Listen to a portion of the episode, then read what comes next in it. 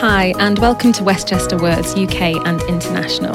I'm Rebecca Durose-Croft, Content and Services Director at Westchester Education Services. So, most schools, in particular in the UK, have gone back now on and off from March, and having spent a bit of time talking and thinking about the challenges and benefits of lockdown, we're going to talk today with literacy consultant Sarah Loader about some of the challenges and benefits of going back to school.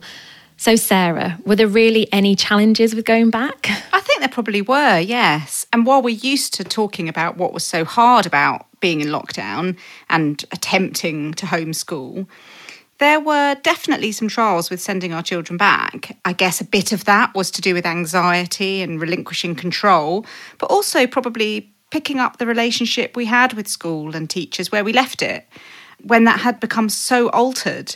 That shift was, for many of us, quite disorientating and destabilising. Yeah, I bet. It's just the other way round, isn't it? It was really confusing in the beginning and then we all got used to it and then suddenly it was back to normal again. Absolutely. Okay, so let's pick apart those issues then, starting with the anxiety you mentioned. What were parents most anxious about? I think there was a lot of anxiety from a health perspective, understandably. Yeah. Having cocooned ourselves within our immediate families, For many parents, sending children back to school felt like a pretty big risk, and as such, quite frightening and unpredictable, especially in the context of so much of normal life not having yet resumed.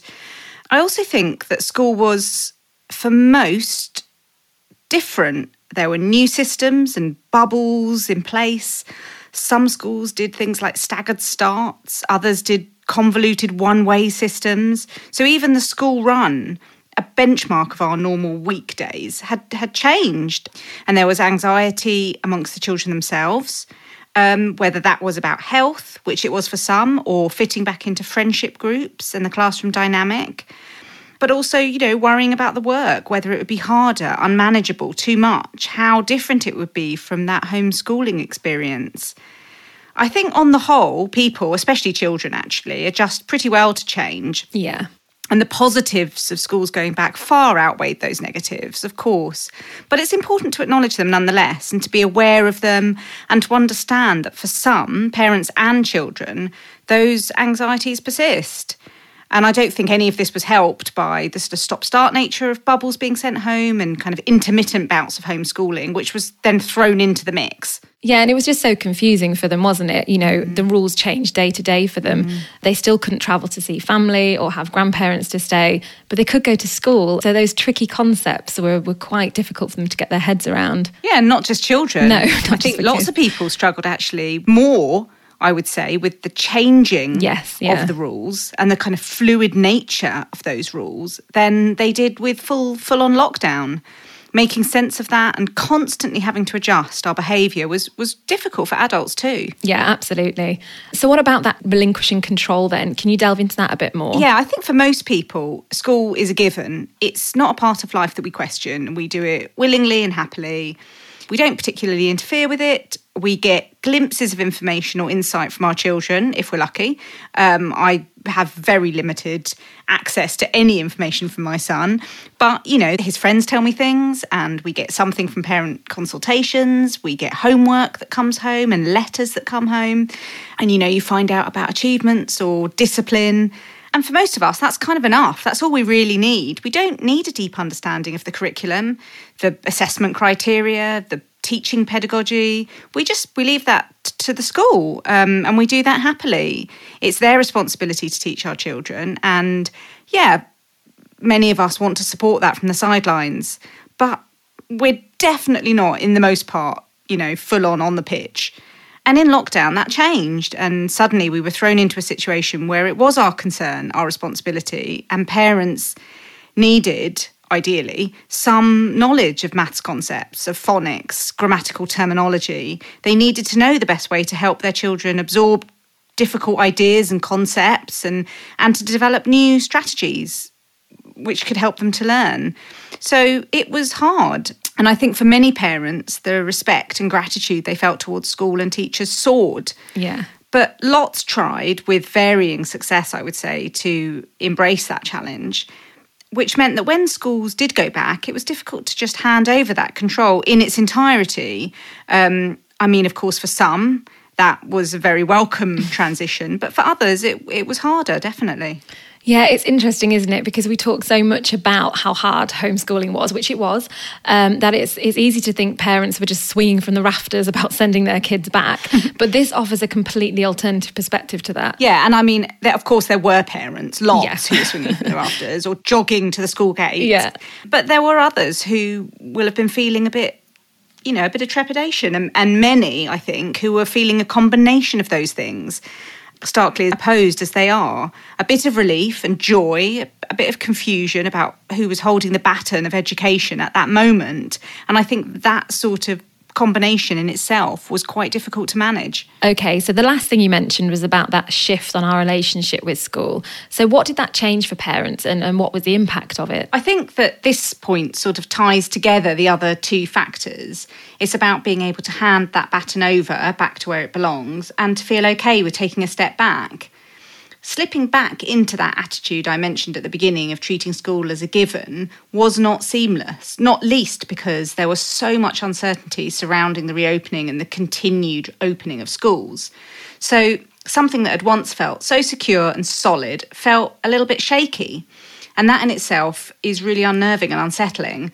But also, having taken on a role as a teacher-parent, most parents had to shift back to plain old parent, where you're desperately trying to get information out of your child on the way home, scanning emails and newsletters to find out what the plans and activities are and the topics, flicking through exercise books to see evidence of work or how well they did in a test. And it was a bit like being included into something that, don't get me wrong, that was totally unexpected and challenging, only to be excluded again, sort of shut out and looking in through a window. And to a large extent, it's about trust and being able to force ourselves back into the role of parent where we don't need to know everything that happens at school. We need to trust the school to be doing what they do well. We need to be able to enjoy being able to head back to the sidelines and reclaim a supportive role. But it's okay to admit that there are things we miss about homeschooling, even though, we never thought we'd say it. Even if that nostalgia or nervousness about school return is inextricably linked with a giddy sense of freedom and not having to spend all day, every day with our children, I don't think the picture is black and white, and we do ourselves no favours by not putting a spotlight on the grey and talking about that from time to time. Yeah, that is a good point. That giddiness you mentioned and those parts of school where it was positive and it was beneficial to children. Can you touch on that a little bit more? Yes, of course. I mean, there are lots of benefits of going back to school.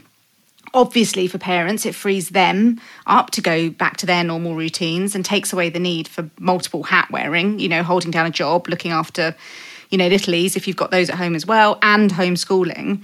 But for children, it's so important for them to get back to school. Aside from the learning side of things, which in itself is fairly critical, there's the whole social aspect, interacting with peers again, being in a larger group setting, plus, the concept of responding to and communicating with other adults who aren't parents or carers. Children learn a huge amount from being at school, other than what the curriculum stipulates. They learn a lot about how to behave in settings where they're less comfortable than they are at home. In fact, speaking to teachers after the first lockdown, there was a real common theme about how much less respectful and rule-abiding children had become during that first bout of following that first bout of homeschooling, which raises some interesting points about what school teaches our children. And I think that boundaries and rules and repercussions fall into that, which incidentally, under the pressures of lockdown, might have been hard for families to maintain anyway. So at the end of the day, children benefit from adult influences outside their immediate families hugely. And I think parents benefit from having some time away from their children. Yeah, I would definitely agree with that, Sarah.